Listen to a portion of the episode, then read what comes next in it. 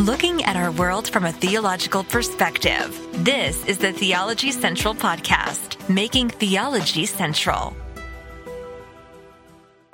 Welcome, everyone, to the end of another week of Bible study. We have reached the end of the week of Bible study exercise. I know what you're saying. It's Sunday, so really you ended the week yesterday. I know theoretically we were supposed to end yesterday, but here we are on Sunday and we're now going to finally conclude. I guess I should say we finally are concluding last week's Bible study exercise. And I hope it's been a beneficial one.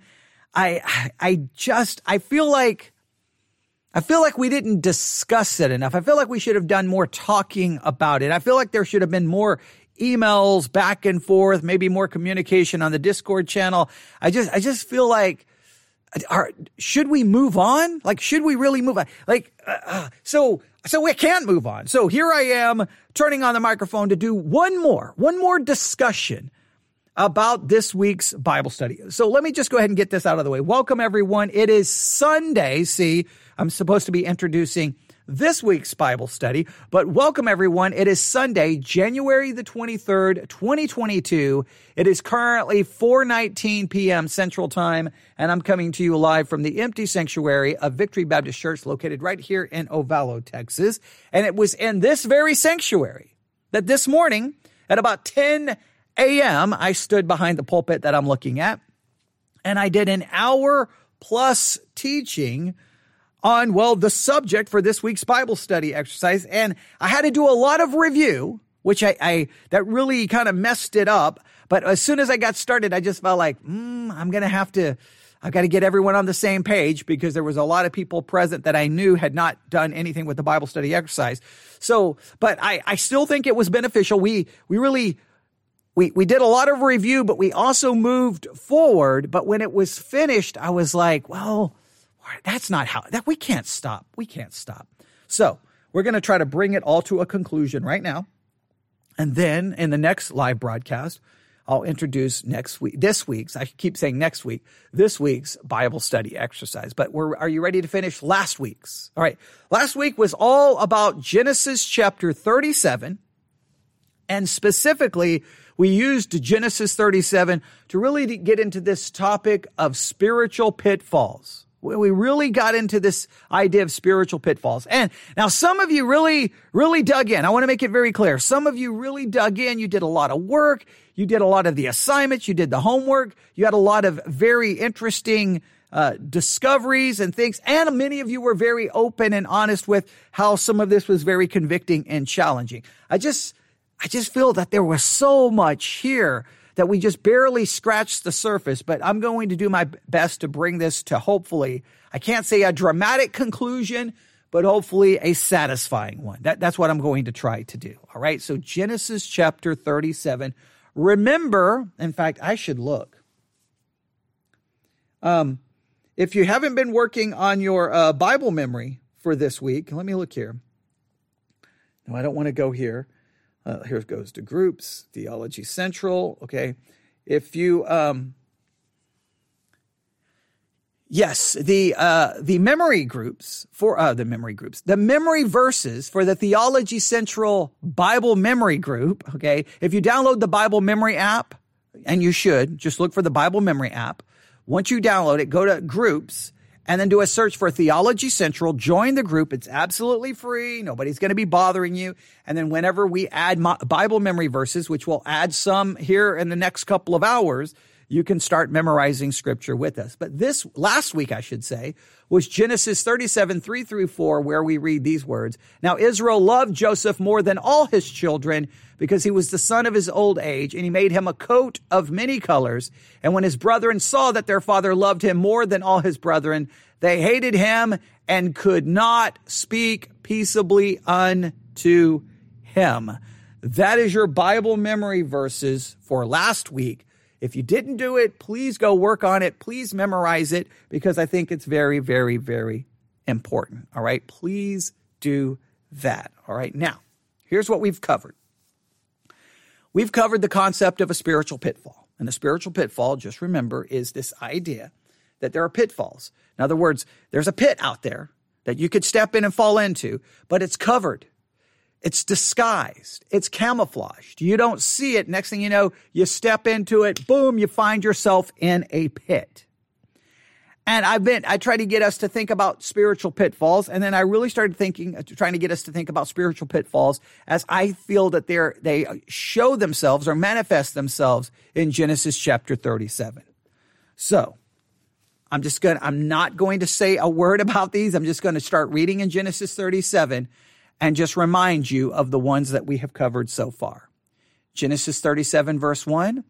And Jacob dwelled in the land wherein his father was a stranger in the land of Canaan. These are the generations of Jacob. Jacob, being 17 years old, was feeding the flock with his brethren, and the lad was with the sons of Bilhah and with the sons of Zilpah, his father's wives. I'll stop right here. This all introduces, obviously, the concept of family. It gives all the family relations. It gives you everything. And the first spiritual pitfall that we spent a considerable amount of time discussing was that of family. Not going to go back through it. We talked about it in great length. Second spiritual pitfall is it mentions Jacob's wives uh, and uh, and the and the sons of Bilhah and the sons of Zilpah. It mentions his father's wives. Now this this demonstrates that Jacob had adopted and started practicing the cultural practice of polygamy. So this shows the spiritual pitfall of cultural influence. There is a spiritual pitfall that cultural influence is just out there. It looks like the norm. It just looks like the normal air that everyone is breathing. You have to realize you got to pay attention. You're going to step on it, fall yourself, find yourself in a pit where your Christianity has been damaged and corrupted and your spiritual life has been corrupted by the influence of culture. And he bought into the culture, cultural practice of polygamy, which many in the Old Testament did. We, we talked, well, I'm not going to go through all of that again. Second, so here, here's Jacob, or here's Joseph. He goes out, he's feeding the flock with his brethren. And after they're done, Joseph comes home and tells his dad, he gives him an evil report. Hey, hey, do you know what my brothers were doing? Now, remember, we don't, I'm not in 100% dogmatically saying what Joseph did here is wrong. I'm not here saying that, that what he did here necessarily is right. I think there's there's a lot of things that could call into question what Joseph is doing, right? Is it because he doesn't like these brothers because he doesn't like their their mothers? Is it because there's division in the family? Is it because he's the favorite of Jacob and so he feels like to continue to keep himself on top as the favorite, he can he can tell him all the bad things his brothers are doing or is he doing something in the right way? Lots of questions we have here about Joseph, but the but it does bring up a, another spiritual pitfall. And that's the spiritual pitfall of speech, of our words. We get ourselves in trouble so much with what we say, when we say it, how we say it, and to whom we say it to. All right. Plenty of issues with our speech, which we talked about the idea of being a talebearer, and we looked at that. Then this morning, once again, we looked at the next one.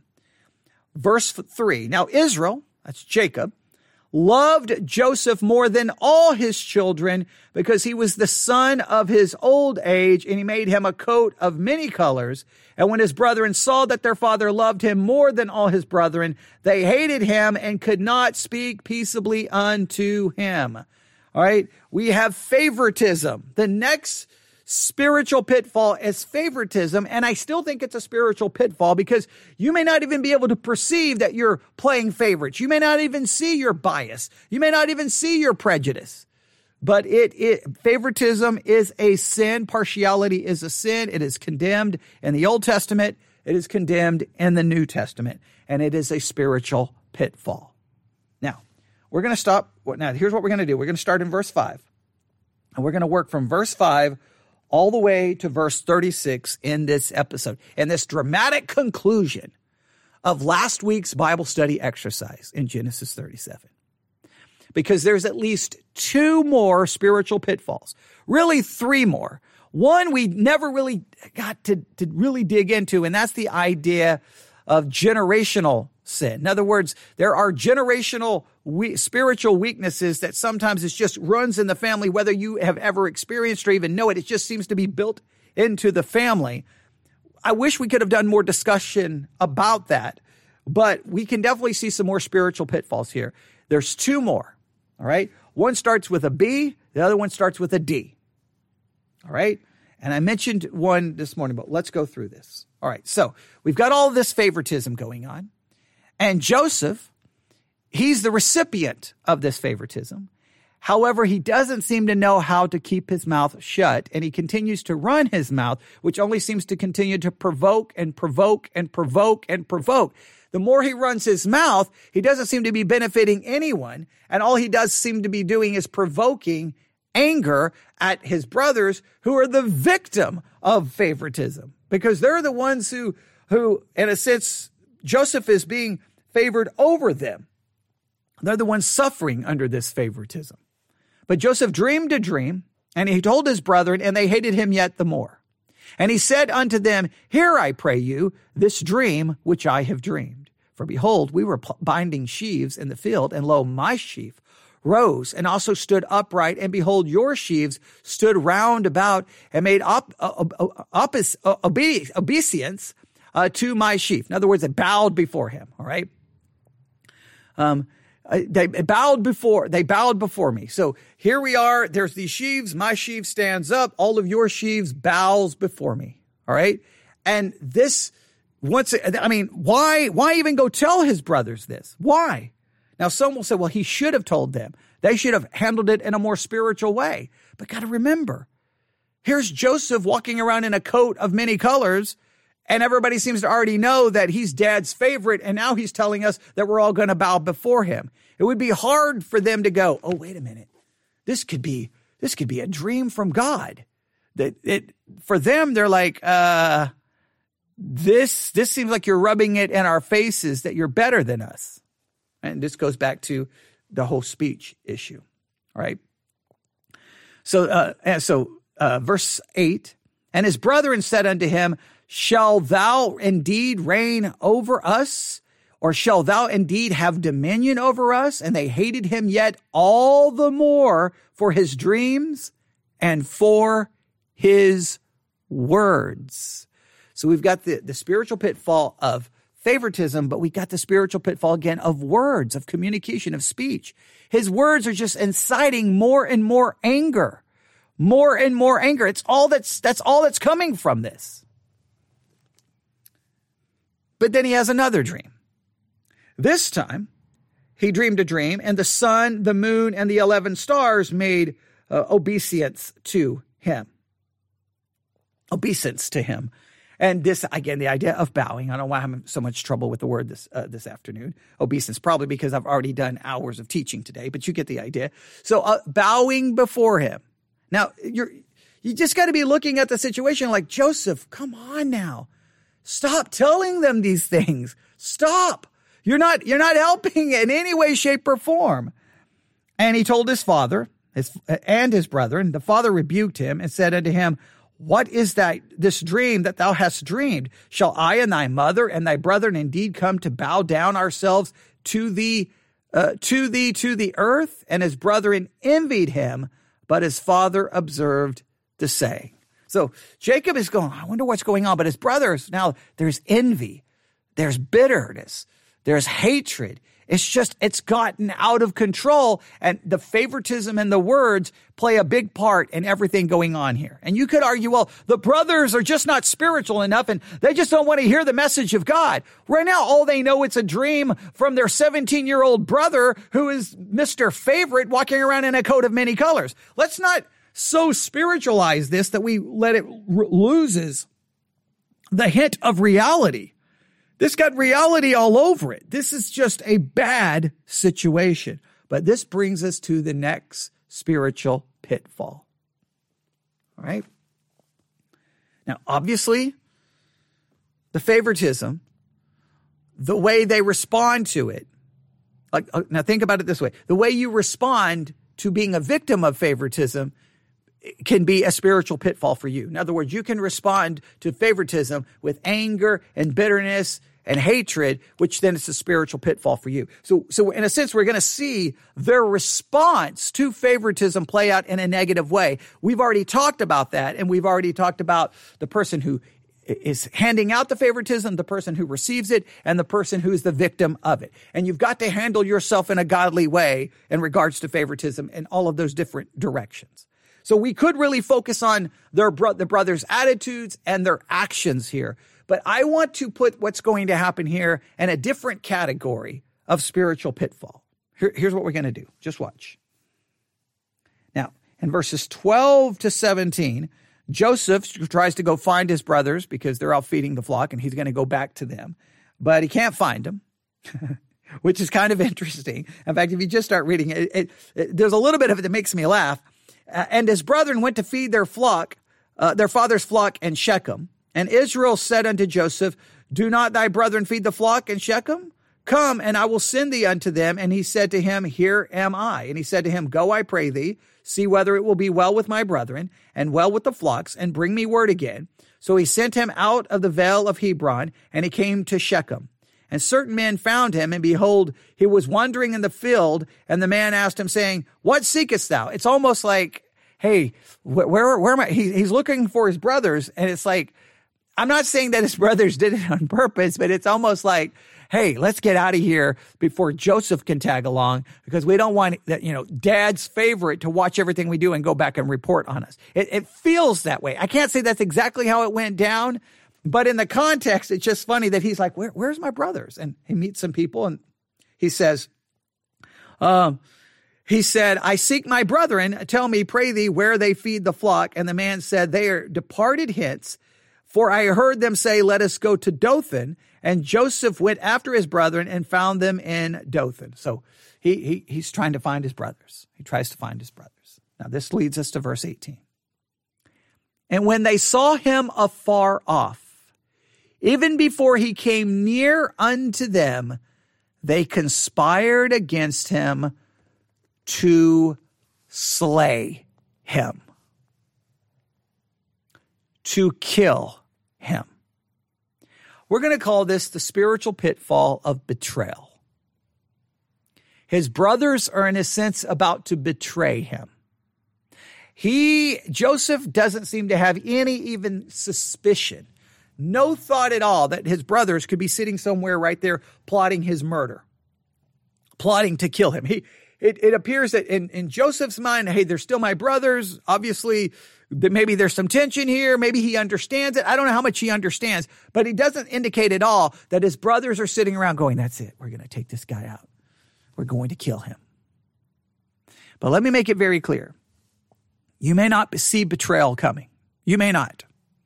I don't know if betrayal is going to happen to you with someone in your family, like here, his brother's going to be killing, someone within your church, someone at work, someone in your neighborhood. But let me tell you, the minute betrayal happens, you are standing on very flimsy ground, spiritually speaking, because there's a very good chance that when that betrayal occurs, you're going to fall through and find yourself in a pit spiritually. You're going to find you're in a, a pit mentally, emotionally, spiritually. And how you respond to that betrayal is going to determine if you're going to get out of that spiritual pit or if you're going to spend a considerable amount of time at the bottom. Because betrayal is a painful, painful thing. In fact, one article on betrayal stated it this way Betrayal is a gross violation of trust and can be one of the most devastating forms of pain inflicted upon a human being. The suffering of betrayal is often magnified by a sense of vulnerability and exposure. For many, the pain of betrayal is worse than physical violence, deceit, or prejudice Betrayal destroys the foundation of trust. Let me read that to you again. Betrayal is a gross violation of trust and can be one of the most devastating forms of pain inflicted upon a human being. The suffering of betrayal is often magnified by a sense of vulnerability and exposure. For many, the pain of betrayal is worse than physical violence, deceit, or prejudice. Betrayal destroys the foundation of trust. To be betrayed by someone. Now, once again, we're going to have two categories here. The one who does the betraying. How have you betrayed other people? Whose trust have you betrayed? and being the victim of betrayal. Either you're the one carrying out the betrayal or you're the one being a victim of it. Same with favoritism. And both of these, you don't want to be the one betraying anyone, but there's probably times you've betrayed the trust of other people. And sometimes you have been the victim of it. If you're the one carrying it out, you def- def- definitely need to repent of it and try not to do that anymore. But at the same time, if you become the victim of it, you've got to handle yourself also in a godly manner and trying to get yourself back out of that pit spiritually. Both of these can be first, you can, you can betray someone's trust and you can feel so guilty and so much shame that you are destroyed. You destroy yourself spiritually just because of the guilt and shame you feel and all of the people you've hurt with your betrayal. Have you ever been there? Okay, I, I, I don't know. I, I know that I've betrayed people's trust and hurt people in my life, and I and I still can't get over it. Even after all of these years, it still haunts me. But I have also been the victim of betrayal, where it still haunts me to this very day. Now, I, I think at times I've been in the pit. I think times I get out of the pit and then sometimes I think I take a car, drive back to the pit and go jump back in it because the, the, the memory of betrayal is still so very real even after so many years. So I want you to think, and I really want you to do this. I want you, and I know we're at the end of the week, but I want you, if you can, hit pause. I know it may be hard to do. Write down a time that you were betrayed. Now you can you can tear this paper up. Um, as soon as you're done, you can burn it. I don't want this to create some issue with someone in your family that they find it. Um, I don't want you know I don't want just to, but I want you to just write it down because it makes you face it one more time. Who have you betrayed? Who? You you can write down. Even if you don't put the name down, you can write down the situation. Just just a brief. So I just want you to write it down because it makes you like it's almost like a slap in the face. Remember what you did. Remember what you did. Remember what you did? And I don't want you to, to remember it so that you're overwhelmed and destroyed by it, but I want you just to once again realize that we have betrayed people. It may, it may be a, it may be seen something as insignificant, but we have betrayed people. And then I want you to write down how you have been betrayed. Cause I want this feeling of betrayal. I mean, this, this is hard to read. Like I know, like I know it's just uh, you're like, oh, and when they when they saw him afar off, even before he came near unto them, they conspired against him to slay him. I know it's like easy just to read it, but that's a dramatic scene. Here comes their brother, and they're going, and they're sitting there, like like maybe he can't see them, maybe they can't even see him yet, but he's on his way towards them, and they're sitting around. You can just imagine, uh, and again, this is speculation, but they're sitting somewhere, probably, maybe they're standing, maybe there's a fire, maybe there's not but they're like, we're going to get rid of him. We're going to kill him. We're done. I'm done with dad's favorite. I'm done with his coat of many colors. I'm tired of his stupid dreams saying that we're all going to bow before him. That's it. That's it. We're, we're, we're going to kill him. I mean, that's a dramatic scene. And Joseph has no idea. Joseph is just, you can almost see him like skipping along. Da-doom, da-doom, da-doom, da-doom, da-doom, da-doom, ah, going to see my brothers, going to see my, has no idea. Yeah, you're going to be, uh, well, you're getting ready. They want to kill you. That's betrayal. That's crazy. But it shows you how serious, if you don't handle favoritism the right way, where it can lead. If you don't handle those feelings of bitterness and hatred and anger, man, it can lead to then wrong action. That's betrayal. Now, if you look up a definition of betrayal, if you just look up, up the definition for betray, I think you get a better idea. So here we go. To lead astray. Right? To, to seduce. Have you ever been guilty of leading someone astray? seducing them, leading them in the wrong direction. Maybe you were an older sibling and you, in a sense, now we say we hear the word seduce and we almost all immediately connect it with concepts of sexuality. But seduce is just to, to just persuade, to get someone to do something they shouldn't do. To deliver to an enemy by treachery. To deliver to an enemy by treachery. Have you ever delivered someone over? Set someone up. Have you ever been set up? I can tell you an example where I was set up in my uh, first independent fundamental Baptist church in Papillion, Nebraska. I have great memories there from the Bible Institute. Have some really horrible memories there as well. I had found myself at odds or in conflict with the church over a number of issues because they had so many rules, so many rules. You can't do this, you can't do this, you can't do that, can't do this, can't do that. But there was so much inconsistency in the rules. I'd gotten myself in conflict with the church because they basically said you could not, uh, like if Promise Keepers came to your to, came to Omaha, you could not go to, to, Promise Keepers and listen to the preaching. You couldn't because Promise Keepers was bad, and it made all these claims about Promise Keepers. Now, I didn't necessarily agree with all the preaching of Promise Keepers, but I mean, like, I thought it was crazy that a church is telling me now who I can listen to when it comes to preaching. A church is going to tell me now you can't go listen to preaching there. What? What? Like that, that, that seems like a little controlling. That seems like a little cult like, right? Doesn't it? Yeah, I think so. Uh, but they said things about Promise Keepers. So me and my wife, we, we, we did some research and was able to call and talk to like leadership in the Promise Keepers ministry. And they said, no, that's not true. So we confronted the pastor and he got pretty upset. But there was this just ongoing, like, wait a minute, you're just, your rules, it's just, it's more like, how many rules can you add? It's like, you want to control everything I do, not only in the church, but outside of the church. And it's, I started feeling like it was cult like. Well, he, some of, some, one of the other men in the church, who started having problems as well. I think went, went ahead and used some words like, this is becoming like a cult. And as soon as he said that, the pastor was like, boom, I know where the problem lies. And it was me.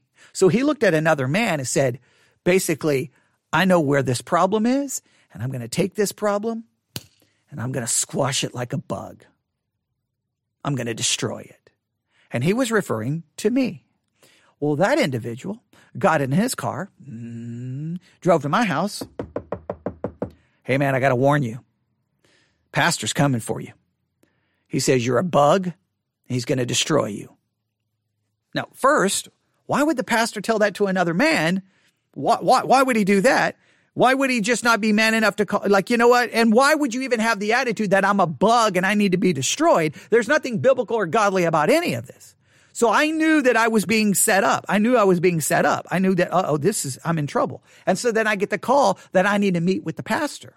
Now he's he won't now the and I asked the pastor, hey, what's going on? Why do I? Oh no, we'll just talk about it. We'll do it Sunday after church. So I show up now. I already know what's going on, right? So I'm already like on edge. Wait, I'm a bug, and you're going to destroy me? Now, now I should have been smart. I should have been godly. I should have said, whoa, whoa, whoa, whoa. We just need to leave the church. We just need to leave the church right now. We, I, I was stupid because I felt like, hey, this church holds my, you know, um, my ministry, my future ministry in their hands. They're the ones ordaining, they're the ones who ordained me. They could pull my certificate of ordination. They could destroy my ministry. So I felt like I, I couldn't go anywhere. But so I show up and I'm on edge. It's Sunday school and I'm waiting. It's, and I'm like on edge. I'm on edge. Well, then I walk into the office and it's just, man, it's on. It's on. It's going, going, going, going, going, going, going. Next thing, voices are being raised. Boom, boom, boom, yelling, screaming. I mean, it's just ugly. It's ugly, ugly, ugly. And let me make it very clear. I didn't handle myself in a godly way. So I don't want to put the blame all on this pastor, but what in the world am I supposed to do when I know I'm being brought in to be squashed like a bug? Now, what I should have done is handled it in a godly way and just say, if you want to destroy me, destroy me. I'm going to turn the other cheek and I'm going to handle this in a godly way. But I didn't. I handled it in a very fleshly way. I'm just going to be honest with you. All right. So it all goes down. It, it goes down. It's horrible. And then when I walk out of the office, I really mess up here. I really mess up here. And I know you're going to sit there and you're going to condemn me to the 10th level of hell. That's okay. I'm just going to be honest with you. Okay.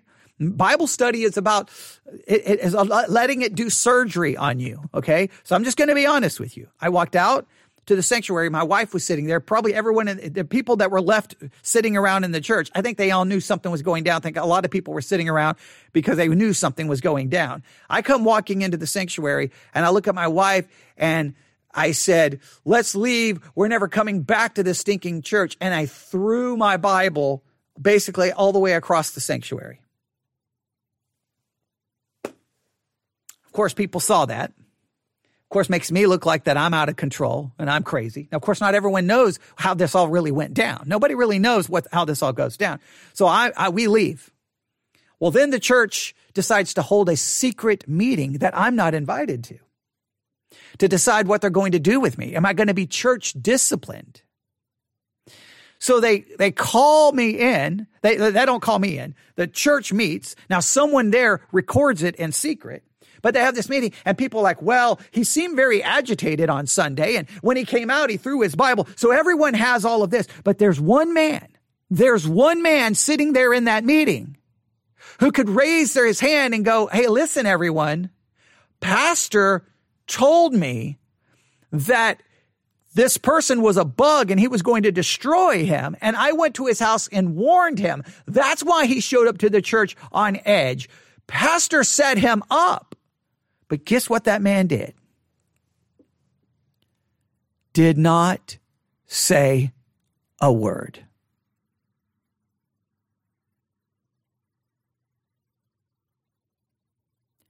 Left me basically just hung me out to dry, just set me up. He's the one who come told me what was going down to get me all riled up. Then when he could have stepped up and said, wait, there's a, there's some context here. Hey, pastor, didn't you say you were going to destroy him like a bug? I don't think that's a very godly attitude. And not only that, I went and told him. So he, he had over 24 hours just to think about it and think about it. Clearly that's not a fair situation this is not right. But no, no, no, no, no, no. He remained silent. And so basically the pastor was like, basically told everyone, Hey, we're not going to excommunicate him. We're not going to church discipline him, but basically everyone break fellowship with him and don't have anything to do with him and his family anymore. Yeah, the wonderful world of Christianity. Yeah, that's to be, I was delivered up to an enemy. I was destroyed by said enemy. And the man who knew it all said nothing. Yeah, that's betrayal. That's some messed up stuff. That's some really messed up. I can give you some other examples of it. To fail or desert, especially in a time of need. To reveal unintentionally. To disclose and violation of confidence.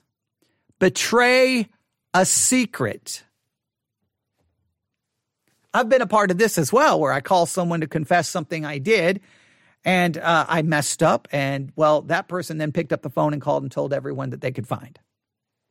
Yeah, that's that's always a wonderful thing to do.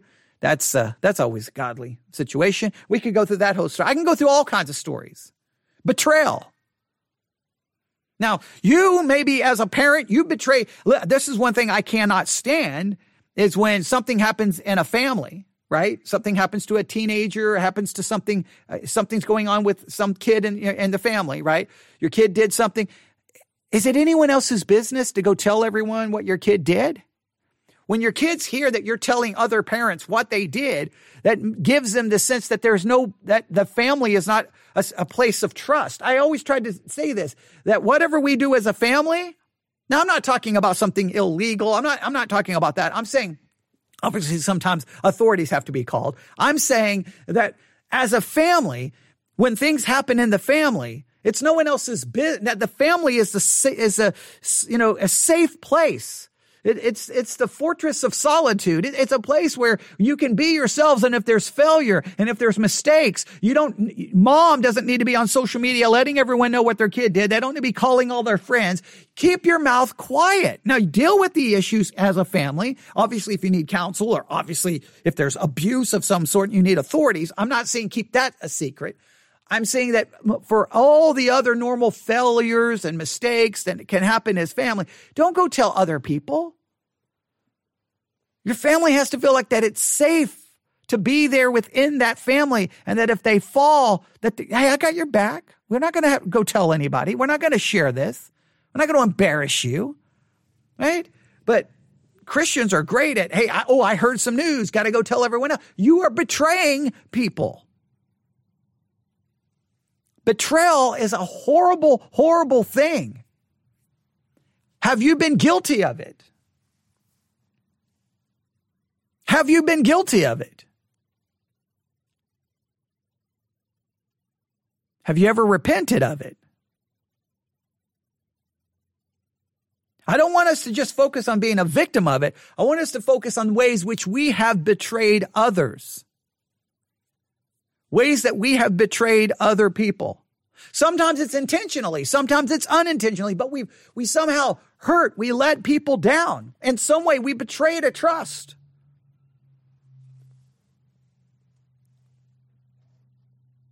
I've been victims of it. And there's times I've definitely betrayed people's trust as well. I've let people down. I've hurt people. It's not a pleasant experience.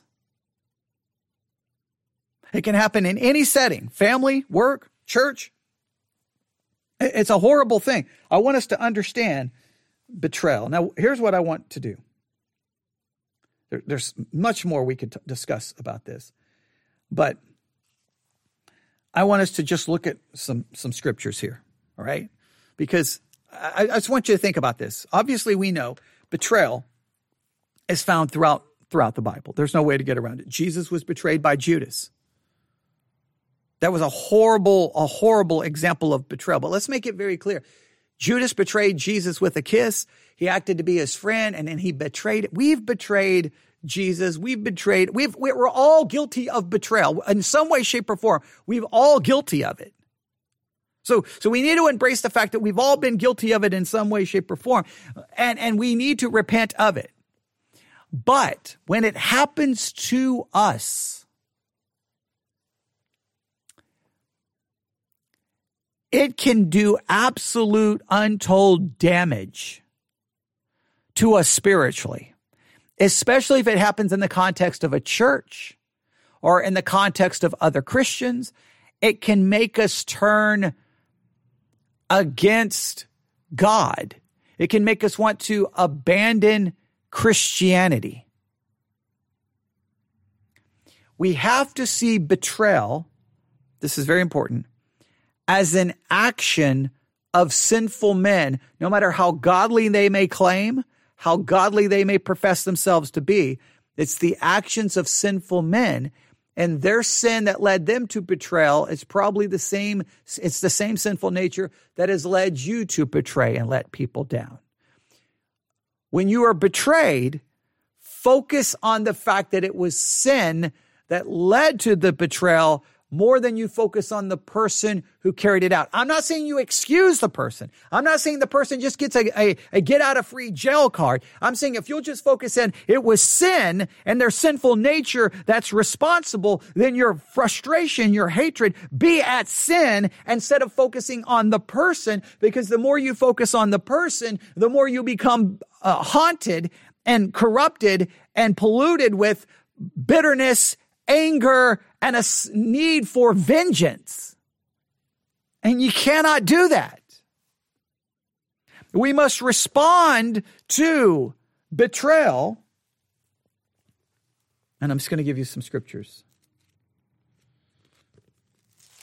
Ephesians chapter 4. Ephesians chapter 4, verse 31. Let all bitterness and wrath and anger and clamor and evil speaking be put away from you with all malice, and be ye kind one to another, tenderhearted, forgiving one another, even as God for Christ's sake hath forgiven you.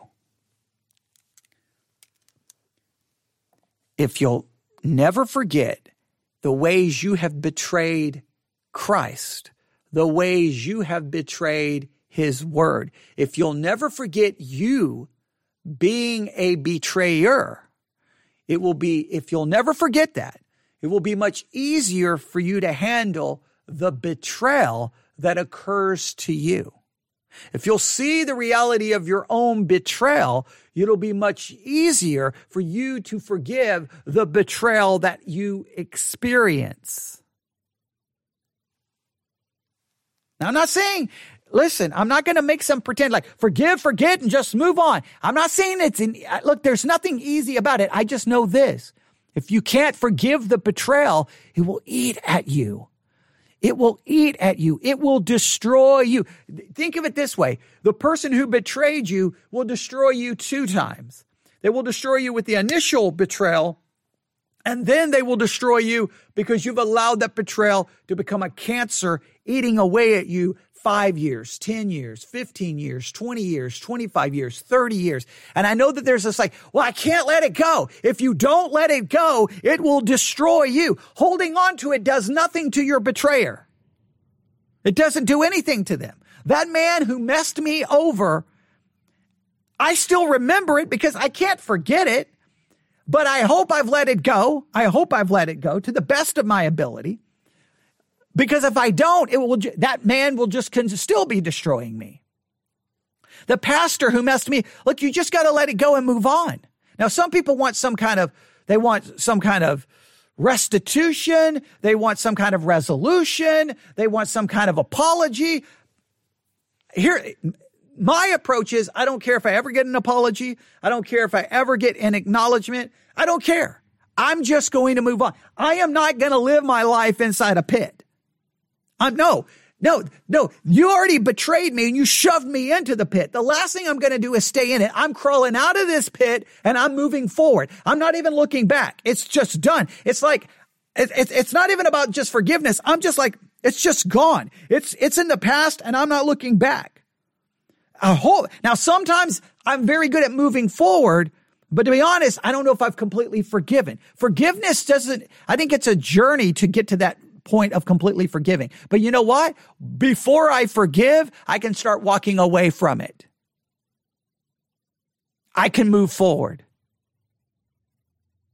I can move forward.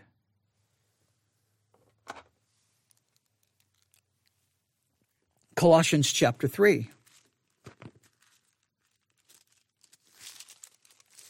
Colossians chapter 3, verse 13 forbearing one another and forgiving one another. If any man have a quarrel against any, even as Christ forgave you, so also do ye.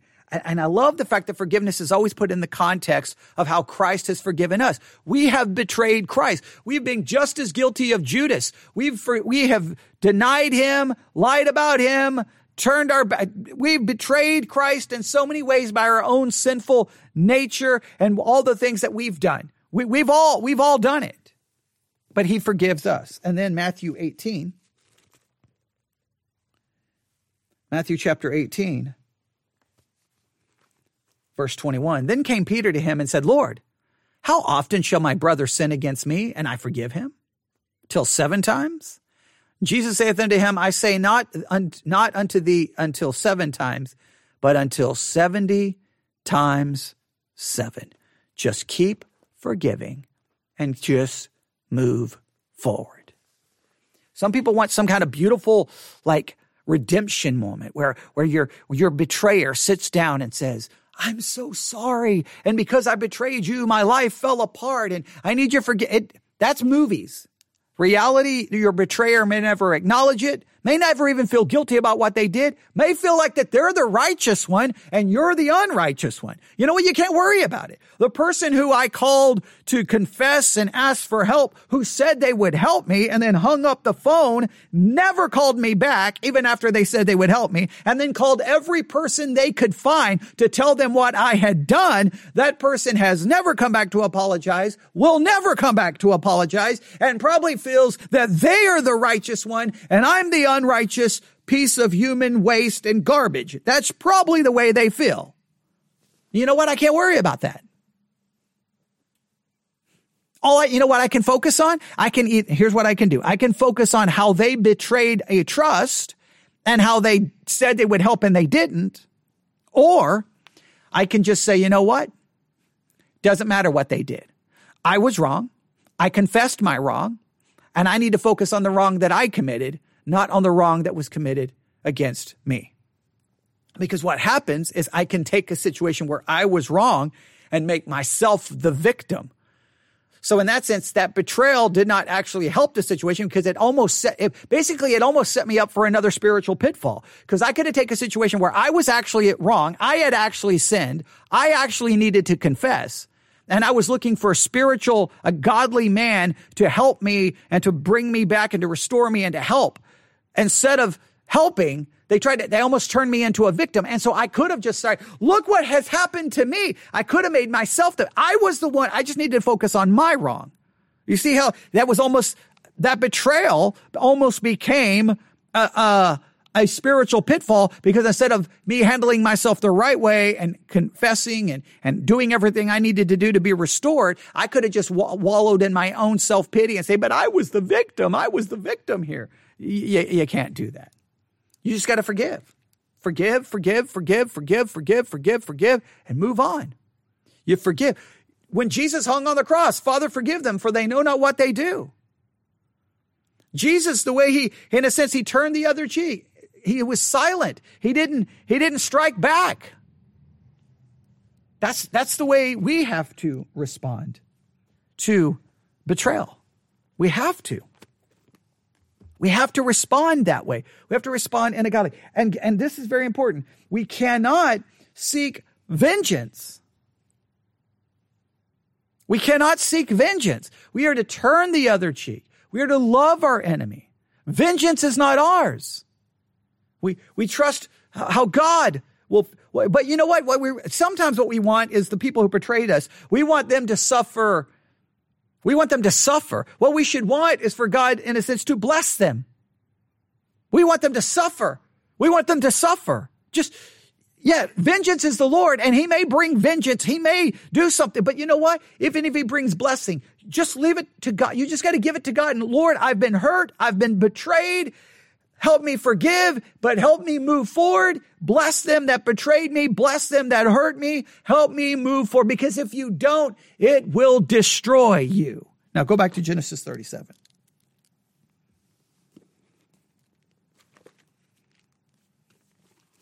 Let's watch this betrayal now actually take on flesh. So they're sitting there so, so they did see him. I, I think I set up the idea that they possibly didn't see him.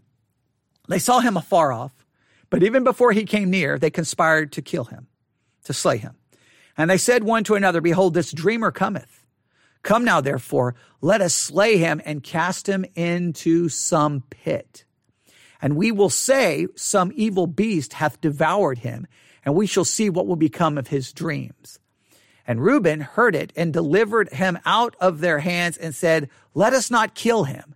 And Reuben said unto them, Shed no blood, but cast him into this pit that is in the wilderness, and lay no hand upon him, that he might rid him out of their hands to deliver him to his father again. And it came to pass when Joseph was come, was come unto his brethren that they stripped Joseph out of his coat, his coat of many colors that was on him. Please know they're, they, they, they're so upset with the favoritism. They can't, they can't stop talking about the dreams. They can't stop talking. They, they, they go, they attack and basically rip off the coat of many colors. They, they, they, they hate all of the symbols of the favoritism because they're so eaten up with bitterness and anger and rage. They cast him into a pit and the pit was empty. There was no water in it. And they sat down to eat bread, and they lifted up their eyes and looked, and behold, a company of Ishmaelites came from Gilead with their camels, bearing uh, spicery and balm and myrrh, going to carry it down to Egypt. And Judah said unto his brethren, What profit is it if we slay our brother and conceal his blood? Come, let us sell him to the Ishmaelites, and let not our hands be upon him, for he is our brother in our flesh, and his brethren were content. So they decide, okay, we've thrown it, we beat, we basically have stripped him, we've thrown him into a pit, we've humiliated him, now we'll sell him as a slave. That's how far their, their betrayal is how far their betrayal goes. And Joseph is the victim of all of this. Then there passed the Midianites, merchantmen, and they drew and lifted up Joseph out of the pit and sold Joseph to the Ishmaelites for 20 pieces of silver, and they brought Joseph into Egypt. And Reuben returned unto the pit, and behold, Joseph was not in the pit, and he rent his clothes. And he returned unto his brethren, and said, This child is not, and I, whither shall I go? And they took Joseph's coat and killed a kid uh, of the goats and dipped the coat in blood. And they set their, sent the coat of many colors, and they brought it to their father and said, uh, that, that have we found, know not whether it be thy son's coat or no. And he knew it and said, It is my son's coat. An evil beast hath devoured him. Joseph is without doubt rent in pieces. And Jacob rent his clothes, put sackcloth upon his loins, and mourned for his son many days. And all his sons and all his daughters rose up to comfort him, but he refused to be comforted and said, For I will go down into the grave unto my son mourning. Thus his father wept for him. Now, not only do we have betrayal, we have deception going on we have deception. Now, sometimes we're the deceivers, sometimes we are the ones who are deceived. We have the spiritual pitfall of betrayal, we have the spiritual pitfall of deception. And then we read these words And the Midianites sold him into Egypt unto Potiphar, an officer of Pharaoh and captain of the guard. Joseph is sold to the Ishmaelites, then to the Midian, or, uh, the Midianites, then sold him unto Egypt so he he's he's given over uh, to uh, to uh, and to Egypt unto Potiphar, an officer of Pharaoh's and a captain of the guard.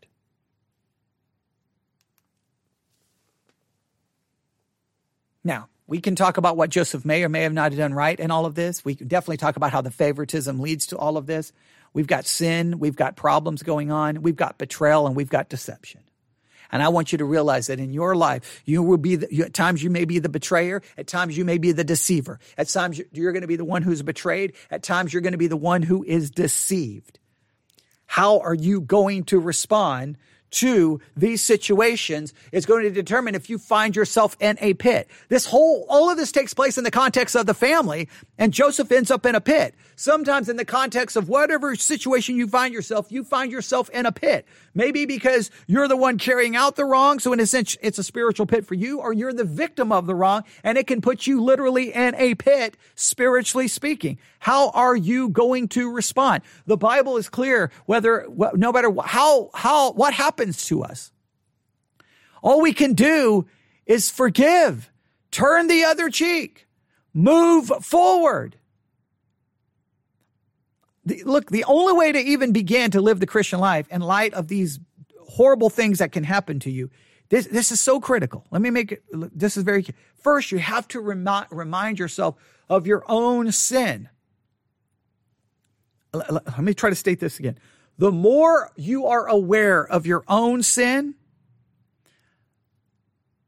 the better you can handle when you are sinned against.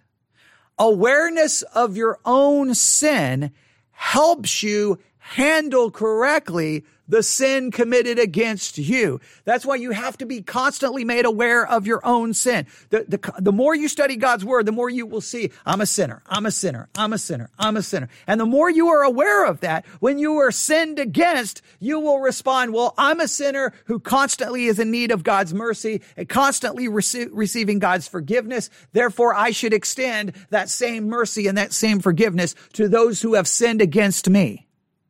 But if you stop becoming aware of your own sin and you focus more on your own perceived self-righteousness, then you will be offended at every little wrong against you. You will be knocked off course. You'll be thrown into a pit and it will destroy you spiritually. When all you can focus on is how good you are, when someone does something to you, you will feel like it's the greatest crime in the century. But if you're more aware of how sinful you are, you will realize that the wrong done to you probably pales in comparison to the wrong that you have done to God. Now, let me make it very clear.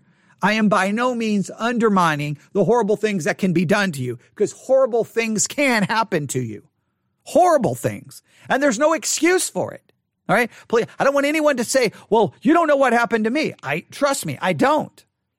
And you probably don't know all the things that has happened to me, which is some pretty messed up, horrible things that I don't want to go into detail about. Some really messed up things. But what am I going to do about it? Well, I gotta, I gotta see my own sin and how much I, what I deserve. I deserve eternity separated from God and hell. That's what I deserve. I don't deserve anything. Well, the people who have done something to me, they don't deserve anything but hell either because we're all sinners.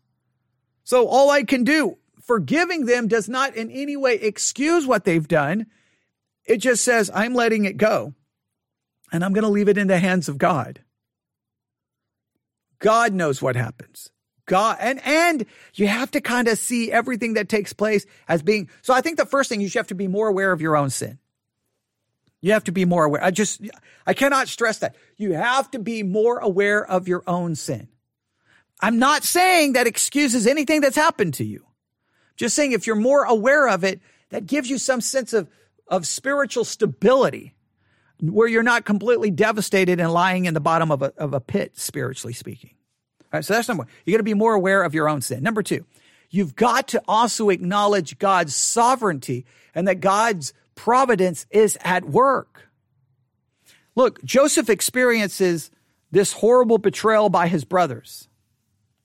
He's going to experience one messed up situation after another messed up situation, after another messed up, after another. And when you finally get to the end of, of Genesis, what are we saying? Hey, what you meant for evil, God meant for good. He sees the hands of God in it. Now, I don't know. Uh, uh I can't look. There's things that's happened to me that it's hard for me to see the hands of God. I just have to know that God is sovereign and God works all things according to his good pleasure and will. If I see that God is at work, then I'm like, I don't know what, why this happened to me. I don't know why you would let this happen to me, but I just got to acknowledge that somehow this is a part of your sovereign will. And I just got to see your hand in it, even though I don't understand it and can't recognize it currently. That will help you not end up in a spiritual pit. You've got to see your own sinfulness and you've got to see the sovereignty of God. And then this is so important you have to constantly maintain a position of self denial, dying to self, and not following self. It's amazing if you die to self. It's amazing how other people's betrayal and deception doesn't have a profound impact on you or as much of an impact on you because you're dead to self. That's the biblical, the whole biblical concept is die to self, die to self, die to self, die to self, die to self. Well, then you're not, you're not completely devastated when these things happen. You're not completely devastated. But you have betrayal and you have horrible deception. They deceive their father. The father goes into full blown depression, mourning, and weeping, and they can't seem to bring themselves to go, okay, well, actually, dad, we didn't kill him. Or actually, dad, he wasn't killed by a, uh, an, an, animal. He, we sold him into slavery. Now, I'm not saying that would make his dad feel better, but at least would think his son is alive and he could possibly try to go find his son and buy him back. But no, no, no, they can't even be brought to tell the truth. That's a horrible deception. And remember, as Christians, we are not to deceive, we are to speak the truth, put away lying. And that ends the chapter. Now, what's amazing is when you go the next time you see Joseph mentioned, um, let's see here. The next time I think Joseph is mentioned, if I remember correctly, I could be wrong. Uh, yeah, chapter 39. I believe that's the next time he's mentioned.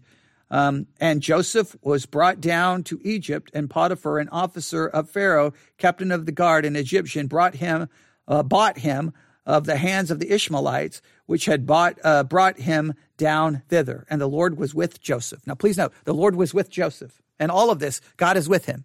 So God is sovereign. We see God, but you don't really have, we have no words of Joseph. He, you don't see Joseph complaining. You don't see Joseph upset. It's just, it's astonishing. Like you kind of really, what was Joseph thinking? He just seemed to like, this is my situation. This is where I am. I'm going to do what I'm, I, I can do in this situation. Now, I'm not saying it's, It's not a mental game. I don't want you to think that I'm saying, well, I've been betrayed, I've been deceived. Well, oh, the sun comes up tomorrow. It's not some like pep talk. It's just acknowledging I'm a sinner. God is in charge and I'm going to die to self, deny self, and not follow self. And then just move forward. Some people just cannot move forward. All they can remember is, the, is how they were deceived. All they can remember is how they were betrayed. And they know every detail and they replay it over and over. And I would just ask you, what has it done for your life? What has it done for you? It's probably systematically eating at you. It probably is destroyed. Forgive as Christ has forgiven you. Forgive. He said, but I can't do it. I don't want to forgive. You want to hold on to that hurt and you want to see that other person hurt, but it, all you're doing is hurting yourself.